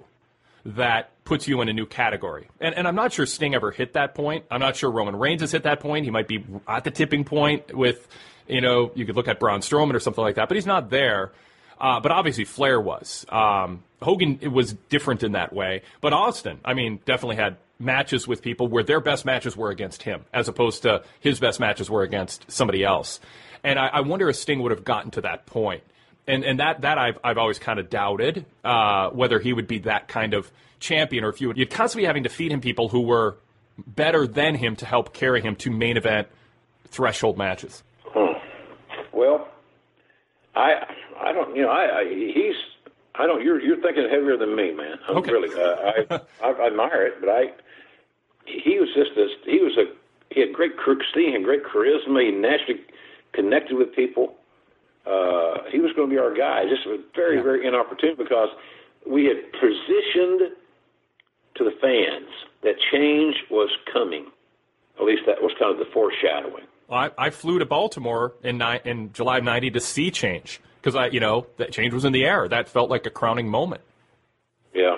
A pivotal moment in history. But I just wondered with Sting, and again, you don't have to have that, because if Sting was successful and healthy and drawing money, you just start hiring the best heels possible and feed them to them. I mean, that's a formula that worked for Hogan. It's worked for uh, Bruno uh, Sammartino. Well, J Y D had all the great heels. Some of the greatest heels in the history of the business were J Y D's opponents and some of the biggest uh, programs in Mid-South history. Yeah. Yep. So is, that is the key. You got your you got your your attraction guy who's got the great charisma and sells tickets, but he's not your best wrestler on the card. And anybody now says, "Oh, I'm going to get my soapbox now. I'm going to pull out my fundamentalist thing. I'm going to say that uh, if you're not the best wrestler on the card, you can't be the top guy. Well, then you're not going to be in business very long." Yeah, and that's something you talked about Rock saying in your book. I mean, uh, you, that, I want to stress this, too, for people who are, uh, you know, like, I don't read wrestling books or I don't listen to wrestling books, and I've gotten enough out of this interview. The stories of these influential people that you cross paths with, Jim, and, and were influential with or were part of their the, the moments that they were transitioning to being significantly, historically significant figures. It includes Paul Heyman, a lot of Steve Austin, undeniably Mick Foley. Uh, or, or some interesting stories on Savage, maybe not quite at that same level. Um, uh, Pat Patterson being a guy who w- embraced you at a time when others were ostracizing you in W W E. So some really good stories there. But the the, the chapter on Rock wasn't really long, but it really – and there are a lot of just quick to-the-point chapters where I'm glad you fit stuff in. And the chapter on, on The Rock and the attitude he had early on to what you just said, I'm going to be a top guy. Or the way, and, and actually the way you describe Steve Austin carrying himself like a top guy. I made a note to ask you about that, too. Um, it, it, it's, a, it's a really revealing book in that sense. And I think wrestlers should read this book uh, or listen to it at the gym or whatever on the plane um, because so much of wrestling is your attitude when you're on the rise and haven't been defined yet at your spot on the card. And number two, as Steve Austin did, carry yourself like you're a money draw, whether you are or not. Dress for the job you want, they say. Steve did that. Maybe Wade Barrett and Cesaro didn't do that, and that worked against him. You know, like, you, you know, that's important. I saw on Facebook a few weeks ago, or a few days ago, I should say, Chris Cruz writing about uh, Lance Russell. Yeah. And that they were they were doing a nine hundred number recording, and Lance came and had his, had his T V makeup on, his coat and tie, looked great. And uh, Cruz was apparently wondering why Lance was all dressed up to do to do audio. And Lance said, because the fans that see me here are want to see the same guy they see on television. Mm-hmm. Yep. And so, he car- in other words, Lance carried himself as he was, as he earned the right to be a star. Austin carried himself in the locker room with great confidence and a little bit of that Uh, Uh, anti-establishment for real, alpha male uh, presence. A chip on the shoulder swagger. Yep, yep, he had that. And uh, he, I, I still think to this very day he's never had a match that he loved, ever. yeah, yeah. And, and then and Rock, when, you know, when I, when I when we signed Rock, Rock was very explicit with me. Uh, he didn't mix words. I am going to be your top guy. This was before he started training. Hmm. And and here's the here's the uniqueness of this. I probably don't give the line justice, but I hearing him say it, and I can still hear it in my head today, he was not arrogant. Yeah. He did not come off as some know-it-all, snotty-nosed kid that's uh, you know got good D N A, and his grandpa and his dad were great stars. He came off as a guy that was going to take his physical gifts and outwork every son of a bitch in training camp. And he was going to excel faster than anybody. And he pretty much did this, did those things. So he's really, uh, he, I love writing about him. And, uh, and you know, it's those are great wins for me, you know, for my career as an administrator. You know, he got Rock got cut from the Calgary Stampeders practice squad. Wow, yeah. He didn't have, he, and when we were, and, and that seven bucks entertainment thing of his is a true statement. He had seven bucks in his pocket. Yeah. And, and of course, I, Vince bought lunch, so he said, I'd love to buy you lunch. I only got seven bucks in my pocket. I said, the best is buying lunch today, big man. And he's got plenty of money. All right, so that is how uh, part two ends. If you noted uh, last week on part one, I did uh, splice in at the end our uh, kind of sign-off uh, of the conversation, which picked up right at this point, because Jim plugged a couple dates of things that were coming up in terms of book sales. So the actual conclusion to the interview uh, was tacked on to the end of the first hour yesterday, excuse me, with last week's show. And today's show features the, the second hour, except for the last couple minutes where Jim and I did the sign-off. So that's why there's no, you know, thanks for the interview uh, and uh, enjoyed it, that kind of thing that usually ends interviews. So now uh, I urge you to go buy Jim Ross's book. I think if you enjoyed that conversation, you're going to enjoy learning about wrestling history. It was so hard in the nineteen eighties and even into the nineteen nineties quite a bit to get that the, the level of of insight and details and behind-the-scenes stories from people who were there talking openly about the business and its evolution and the business side and crucial turning points. This is something I'll never take for granted. Having somebody like Jim Ross write a three hundred page plus book with his take on what happened and detailing and adding details to his life and his perspective on his journey, I just don't take for granted people like him doing this. It's it's it's just wasn't done decades ago um, when I was a fan who just craved any kind of inside information that I could get. It's what drove me to do what I do for a living. It was I want to figure, I want to learn more, figure out the wrestling business's history, talk to people. That's why I've been doing interviews since the very early months of doing the Pro Wrestling Torch newsletter. I wanted to talk to people who knew things I didn't know about this fascinating industry. And now I continue to do the interviews thirty years later and love this aspect of my job. But I also uh, love being able to sit back and read a book with uh, the level of information and uh, and history and, uh, and opinions from somebody who's been there, seen a lot, and been a lot of places. So check out the book. Don't take for granted that they're out there if you're a wrestling fan. And uh, take time out to uh, read or listen to it. I, I, I definitely recommend it. I think it'll make you not only know more about wrestling, of course, but it'll make you want to seek out more information on wrestling history. And while you're at it, of course, you can go V I P and in our V I P podcast library that dates back literally decades. Uh, but this coming up is a uh, looks like it's about a seventeen minute interview with Road Warrior Hawk that John Arezzi conducted on the Pro Wrestling Spotlight radio show. Uh, the episode aired on October seventeenth, nineteen ninety-two, so twenty-five years ago this week.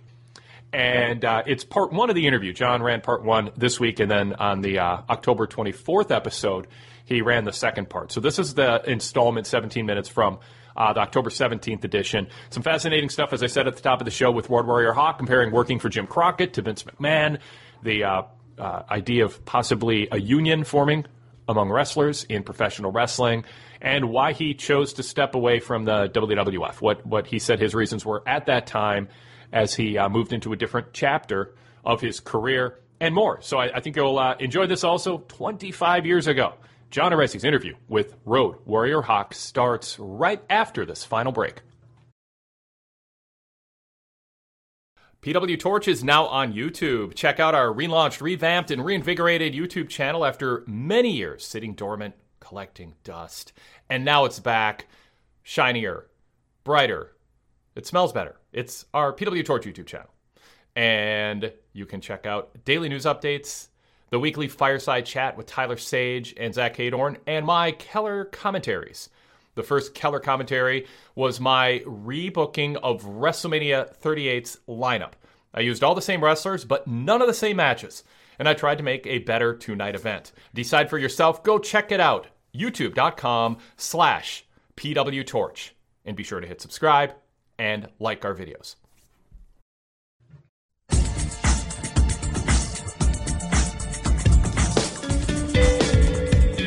We're back with Pro Wrestling Spotlight, and we're very pleased to have our special guest with us. Been trying to get him for a long time, a very busy man, and uh, one of the most feared tag team wrestlers in the history of the sport now joins us, uh, formerly of Legion of Doom, uh, of course, originator of the Road Warriors. Uh, we're on the phone with Hawk. Hawk, how you doing today? Oh, just uh, hell-bent and twisted as usual. Well, that's good to hear. We... Uh, there's been so much talk in and around the wrestling business about uh, the departure of Hawk from the Legion of Doom and the World Wrestling Federation. Uh, you uh, formed one of the most feared, if not the most feared, tag team combinations ever. Uh, now you're going solo. Uh, can you tell us, uh, you know, what happened uh, to make you leave the World Wrestling Federation and Legion of Doom? Well, you know, there was a lot of lot of factors involved. One, as we've talked before on conversation over the phone, I just wanted to get back, slow my schedule down, and, and have a, a bit of, uh, you know, private life where I could, uh, you know, down the line, uh, incorporate the business in a, in a sense where I wasn't working so much, wrestling so much like I have over the last ten years, where I can enjoy, you know, life like a, a regular human being and still, uh, still do some wrestling. And uh, also, you know, the rigors of this schedule, um, it just, I guess they were just culminated after ten years that I just got fed up. Well, there were rumors uh, circulating about, I would guess, a year ago that at that time you were also getting a little bit tired of the, the, the grind of being on the road. Uh, and there was a period where you'd left the W W F for a little bit. Uh, now... Has this been going on in your mind over the last year or so that, hey, you wanted to slow down, but uh, uh, this working schedule, the World Wrestling Federation, uh, uh, did not allow you to do that? Well, you know, once you, you uh, commit yourself under contract, you're, you're, you're supposed to fulfill the obligations. I would say in the last three years, uh, wherever I was wrestling, I wasn't happy in the sense that I was... felt that I was getting cheated out of a somewhat private life, uh, you know, a, a normal day life where most people just take for granted. Uh, small things in life uh, mean a lot to me, and because I haven't had the opportunity to enjoy them, I would say in the last year I contemplated this this uh, this move, uh, you know, for for last year, and you know, wasn't quite sure if or when I would do it, but I did it, and uh, that's that. Mm-hmm. Now, when you did come back to W W F, I guess uh, you made a special appearance, uh, a return with Paul Ellering, uh, which was a shocker to many of the, the W W F viewers watching there. Uh, now, was uh, the the bringing back of Paul, uh, was that kind of a, a, a stipulation or a reason for you wanting to give it another shot, or just give it another six or eight months to continue on? No, that was just something that we thought would be a good shot in the arm. Uh, first of all, we had been with him for the, most of our careers, uh, and uh, we had always kept in contact, and we just wanted to get back to our roots. And uh, with with Paul Long, who we started out with, who guided us, uh, you know, in our in our green years, and, and taught us a, more than probably anybody ever taught us about, uh, you know, wrestling in the ring and, and the business outside the ring. We just thought it would, uh, you know, be good for all of us. He wanted, he wanted to, uh, you know, uh, back with us, and we, we opened, with open arms, we uh, welcomed him. Well, of course, Paul has been uh, there right, almost right from the start with you guys, and uh, the friendship... Uh, You leaving the W W F, how did, did it affect the friendship at all between yourself and Ellering and, and Animal? Um, uh, certainly not with with uh, really any of us. It didn't affect. It was, uh, I think, it took uh, them by surprise, because really uh, it was uh, something I contemplated, but uh, nobody really knew about it ahead of time. Wasn't something I, it was something that I just, I guess I just came, everything came to a head, and I just decided to make my move. It hasn't affected, you know, uh, our relationships. Uh, my, you know, Paul and Animal are both understanding and realize that uh, everybody has the right in life to do what's best for them. Mm-hmm.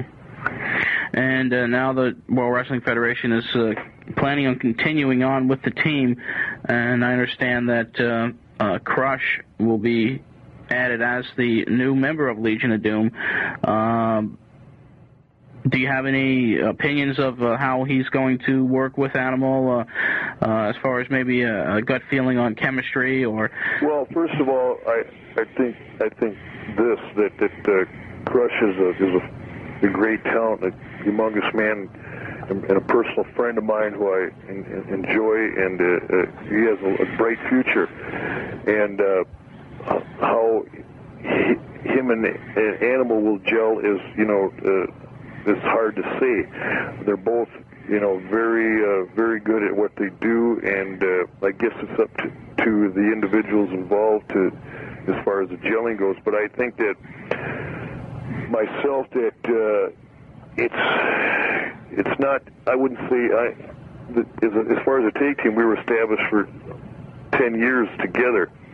That it's it's like uh, Laurel and Hardy. Uh, Hardy, uh, you know, splits the scene, and you get another heavyset guy and put a mustache on him. I don't know if it'll ever be the same. Yeah. But that's that's not to say with the talent that the two have that are involved that uh, you know, that couldn't be the opposite. One benefit of V I P membership is access to our back issue library, contemporaneous, in-depth, insider reporting on pro wrestling in real time over the past thirty plus years. And throughout the year twenty twenty-two, we're going to begin our march through the year two thousand two with back issues posted each week in P D F and all text formats. You can read it in a P D F format with our original magazine slash newsletter style layout on your screen and flip through the pages, or you can read a straightforward all text format on your phone or tablet or laptop. The back issues early in two thousand two covered the arrival of Scott Hall, Kevin Nash, and Hulk Hogan to W W E and all the controversy that came with them, plus my cover story that broke the news on the planned launch by Jerry and Jeff Jarrett of a promotion called T N A. Also, the early two thousand two features are two thousand one year in review features, including ranking pro wrestling's most influential power brokers and our Torch year-end awards, the year in quotes, and the top fifty stories ranked in order from the year two thousand one. So go V I P and dive into our back issues. We have most of our back issues available as soon as you sign up, with new back issues week by week from the year two thousand two, one at a time throughout the year twenty twenty-two. pwtorch.com slash govip. pwtorch.com slash govip. That's pwtorch.com slash govip for full information and our sign-up form. It's more than podcasts. It's an unmatched library of wrestling history spanning more than three decades as soon as you sign up, with more issues added throughout the year.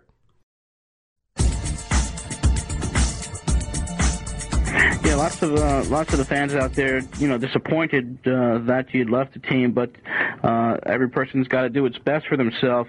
Uh, we had a lot of response uh, over the last few months uh, when the W W F inter- introduced a character uh, that was called Rocco, which is uh, still with the team, I would guess. Uh, was that something that uh, maybe disillusioned you a little bit, as far as when they brought a puppet into the scene, and uh, you think it took away from the from the edge that the Legion of Doom had? Um, I, I think a lot of people thought that was the case. It really never had a, uh, it, it never really uh, evolved long, had a long enough time to evolve into anything. Where I, I believe that the three of us together, uh, along with uh, Rocco, given time, uh, we could have. could have made the whole situation work. It, it didn't really have any bearing on, on my leaving whatsoever. Mm-hmm. Uh, it it was uh, something uh, for all the, you know, young young people out there to identify with. Yeah, and was that just like a, a was that idea brought to you, or was it uh, Legion of Doom's idea to bring him in, or was it the front office of W W F uh, to, who decided to add little, you know, an extra little gimmick to the to the group? Uh, It was agreed upon by the, the three of us, but to, to tell you, it was Paul Elrain's brainstorm. Uh-huh. Okay. Uh, there's been a lot of things going on in the world of pro wrestling. Uh, right now, it's not uh, the business is not the very best in the world, with attendance down and uh, television ratings a little bit down uh, than they have been previously.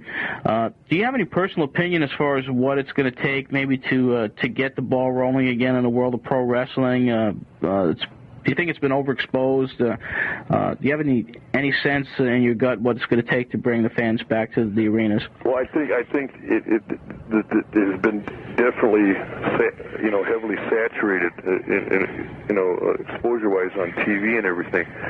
But uh, it's like any business; it has it goes in cycles. Yeah. And and I've seen it up and then, you know, and down uh, a few times, and I, I expect wrestling has has been around a long time, and I expect that uh, this is a, you know, a, a valley, and it, it will definitely peak again. But uh, the, the other side of the coin is is, is is what the business is doing in Europe is phenomenal, and uh, other parts of the country that it's new to, the, you know, uh, promotions will do are doing very well. Uh, yeah, here in the States, it just hasn't been right, and hopefully things will pick up because there are a lot of diehard wrestling fans out there that love the business. It's just a little sad to see the attendance uh, dwindling the way it has been. Uh, a lot of shakeups in the world of pro wrestling. I uh, wanted to get your opinion on, uh, on a, a situation that took place this week. Uh, another title change in the World Wrestling Federation. Ric Flair lost the title of Bret Hart uh, this past week, and uh, big surprise. A lot of the insiders following the wrestling business uh, uh, could not believe uh, that this happened. Uh, what's your opinion of Bret Hart as a new champion?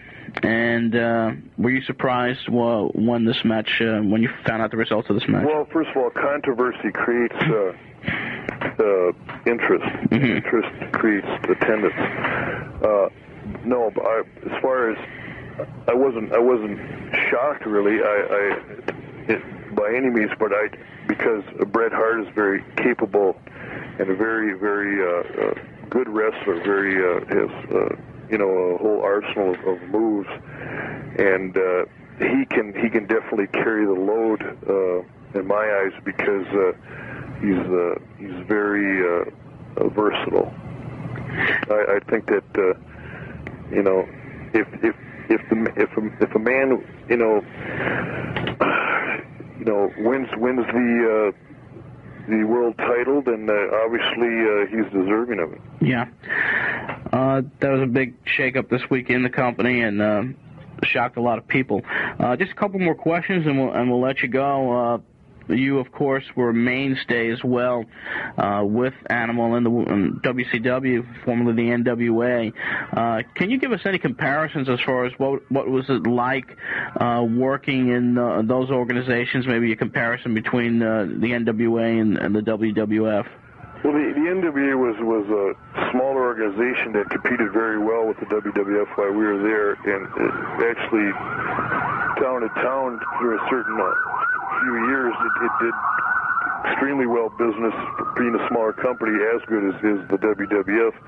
Uh, when Jim Crockett owned it, it was more personable. Uh, it was it was uh, uh, there was there was less red tape. It was you know one on one with him, and he was uh, uh, pretty good as far as his word went. Uh, when it was the transaction was made in. in Ted Turner took control. Uh, there was a lot of people involved in the front office at that point that had no experience whatsoever, had their own ideas uh, about what they wanted to do, but having no experience really in in, uh, in, in wrestling, I don't, I didn't quite agree with them, and uh, uh, we didn't really, at that time, it, we we left shortly after.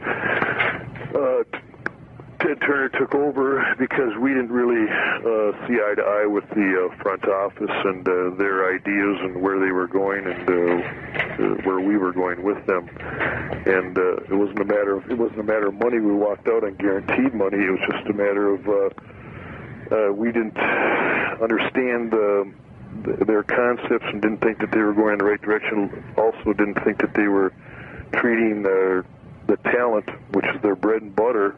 Uh, in a very appropriate way. In two thousand twelve, N X T transitioned into the developmental system and ultimately the brand you see today.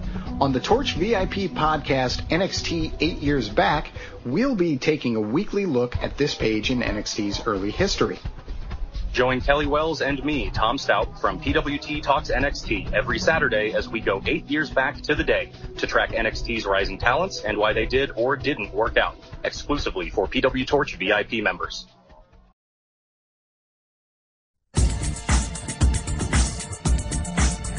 Well, there seems to be a lot of controversy right now with Bill Watts. Uh, in the company now. Uh, they're trying to eliminate uh, the guaranteed contracts, medical benefits, et cetera, which uh, uh, were an incentive for a lot of guys to join that company.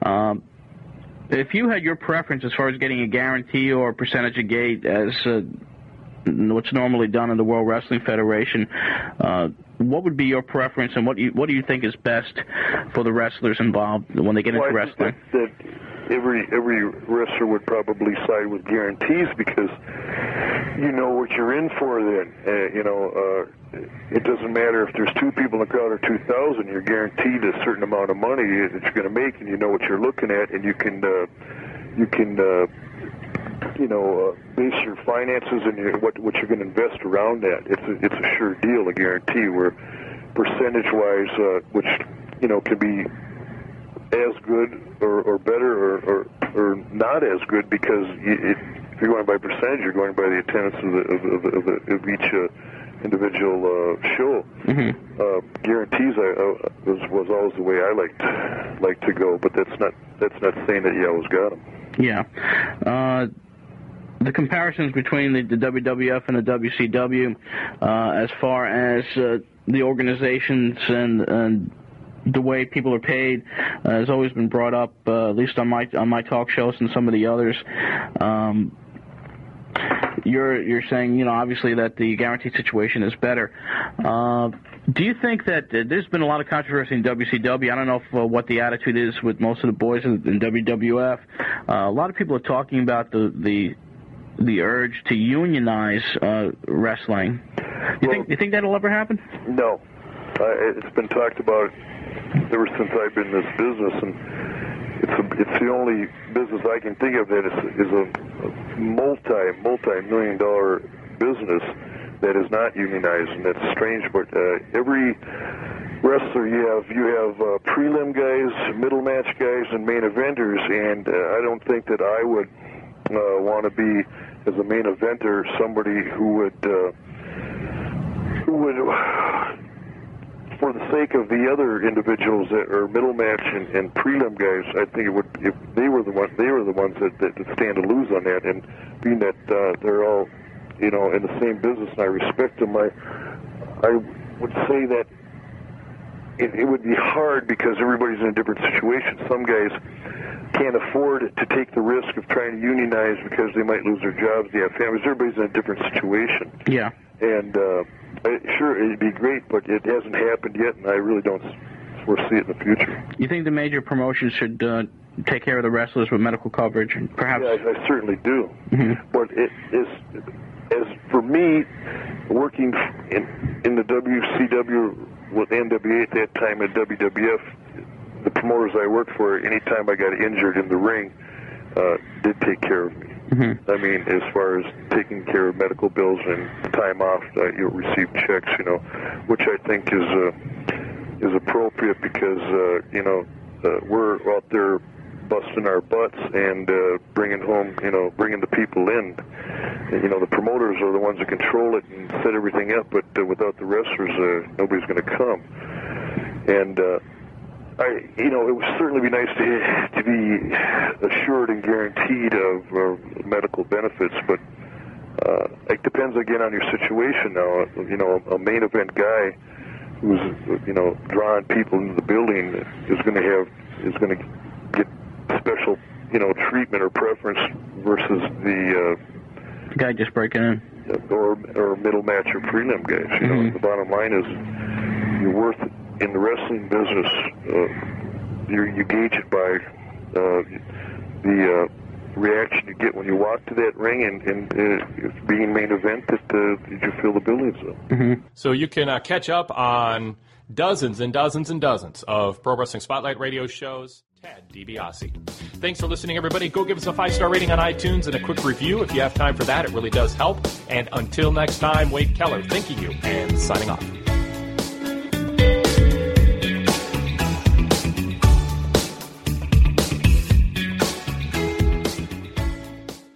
As many of you know, I like my food analogies when it comes to pro wrestling. Don't ask me how I make it work, but I think I do some of the time. I, I really actually am into food. I like uh, nutrient-dense food. I think about what I eat. I think about what I put in my body. I think I make good choices, and I have good energy, and I maintain my weight well. And part of that is whole foods and nutrient density. But that's not always possible when you're in a rush or when you don't want to order out and spend the money on the tip and waiting for the driver to show up. And a lot of us don't always have time to cook. Some people just don't like to cook. And that's where Factor's fresh, never frozen meals come into play. I have regularly ordered those on my own. I found that I like to have a supply of Factor meals always on hand. It takes about two minutes to heat and eat. Factor's fresh, never frozen meals make it easy to fuel up fast. Factor's rotating meals have ton of fall options every week, too. You can add your seasonal favorites like three-bean vegan chili, one of my favorites, or Tuscan tomato chicken, or many other options on their menu, which changes every week. In fact, Factor offers thirty-plus meals per week and thirty-six-plus add-on options like smoothies, juices, snacks, and more to keep me going no matter what's on the schedule. And Factor, as I noted, is cheaper and quicker than takeout. Seriously. Thanks to their commitment to ingredients with integrity, you can actually feel good about what you're eating every day, and it tastes great. They don't add a bunch of extra salt and artificial ingredients to try to fake it. They use real whole food, and you'll taste it. Again, I can attest to this as someone who likes to cook and likes to eat out, and frankly, I'm kind of picky about restaurants I'll go to a second and third time. These are chef-crafted recipes packed with restaurant-quality flavor. So here's what you do. Head over to go.factor seventy-five dot com slash Wade sixty. I'll repeat that in a second here. And you'll get sixty percent off your first box. That's code Wade sixty when you go to go.factor seventy-five dot com slash Wade sixty. That's go.factor seventy-five dot com slash Wade sixty to get sixty percent off your first box. In two thousand twelve, N X T transitioned into the developmental system and ultimately the brand you see today. On the Torch V I P podcast, N X T Eight Years Back, we'll be taking a weekly look at this page in N X T's early history. Join Kelly Wells and me, Tom Stout, from P W T Talks N X T every Saturday as we go eight years back to the day to track N X T's rising talents and why they did or didn't work out, exclusively for P W Torch V I P members.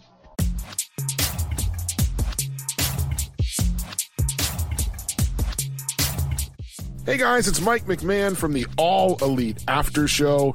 Every week, Andrew Socek and I break down A E W on our free P W Torch podcast. We've been doing this show since two thousand sixteen. That's right. We're on our fifth year. When we started the show back then, we were talking just Impact Wrestling, and we still talk about them from time to time as well. And over the years, we've branched out to also discuss M L W, and of course, the main event of our program, which is always the latest going on in A E W. Again, the show is called the All Elite After Show with me, Mike McMahon, and my partner, Andrew Socek. You can check us out as part of the P W Torch Daily Cast lineup. You can subscribe to our show and all of the Daily Cast shows just by searching P W Torch on any podcast app. And of course, you can listen ad-free with a P W Torch V I P membership.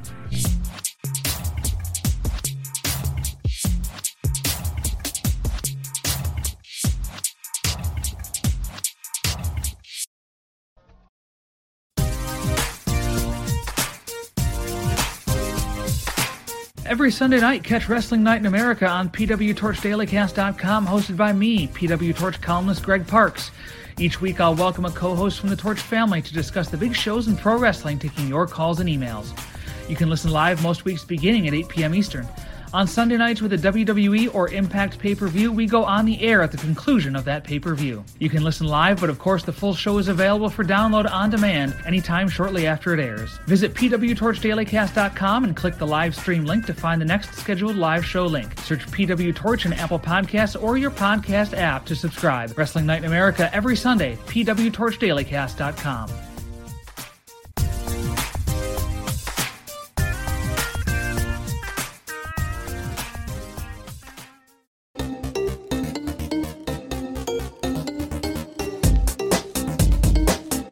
Aloha, Torch Faithful. This is Kelly Wells, host of P W T Talks N X T. Every Thursday, you can hear me and my gang of idiots, Tom Stout, who shares thoughts from the live tapings, and Torch recapper Nate Lindberg, as well as a rotating cast of guests, cover the matches and events in N X T live on U S A Network. Search P W Torch in Apple Podcasts or your podcast app to subscribe, or listen on demand and see the entire P W Torch Daily Cast schedule at P W Torch Daily Cast dot com. Cheers!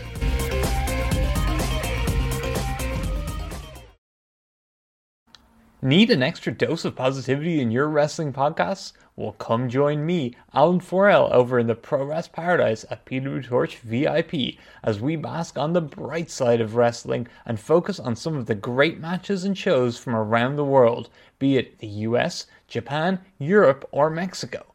There's always a place for wrestling's past in the Paradise too, and we've done fun historical shows such as the We Love Liger series, celebrating the glorious career of Jushin Thunder Liger, and our I Was There When shows where a guest will join me to talk about a classic bout that they were in attendance for. We love variety, and you can expect lots of it at the Pro Wrest Paradise. Detailed P W Torch V I P subscription information and a list of all the V I P benefits is available at p w torch v i p info dot com. And yes, all V I P podcasts are compatible with popular podcast apps on iPhone and Android devices, or you can stream them directly from our ad-free V I P mobile site. See you in the Paradise! Give yourself a reason to look forward to going to the mailbox each week with a P W Torch newsletter paper copy subscription. Details at p w torch dot com slash paper copy. It's twelve pages every week, packed with my T V reports, along with exclusive features such as my cover story on the top story of the week, our pay-per-view roundtable reviews from the Torch staff, exclusive feature-length columns from Greg Parks, Rich Fan, Sean Radican, Alan Cunahan, and Zach Hadorn, Torch Talk transcripts, the latest news, and more. p w torch dot com slash paper copy.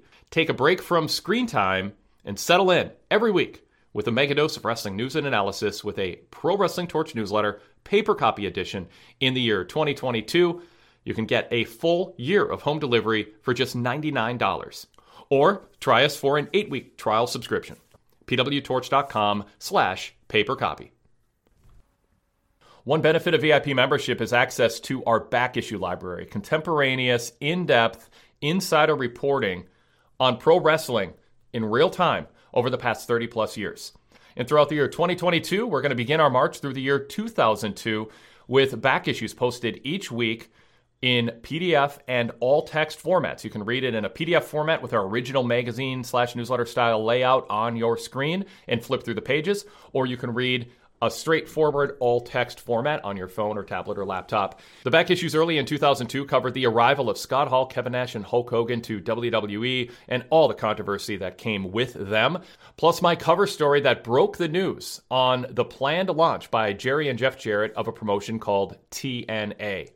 Also, the early two thousand two features are two thousand one year in review features, including ranking pro wrestling's most influential power brokers and our Torch Year-End Awards, the year in quotes, and the top fifty stories ranked in order from the year two thousand one. So go V I P and dive into our back issues. We have most of our back issues available as soon as you sign up, with new back issues week by week from the year two thousand two, one at a time throughout the year twenty twenty-two. p w torch dot com slash go V I P. p w torch dot com slash go V I P. That's p w torch dot com slash go V I P for full information and our sign-up form. It's more than podcasts. It's an unmatched library of wrestling history spanning more than three decades as soon as you sign up, with more issues added throughout the year. Searching for more great pro wrestling talk? Then join me, Jason Powell, host of the free weekly Pro Wrestling Boom podcast.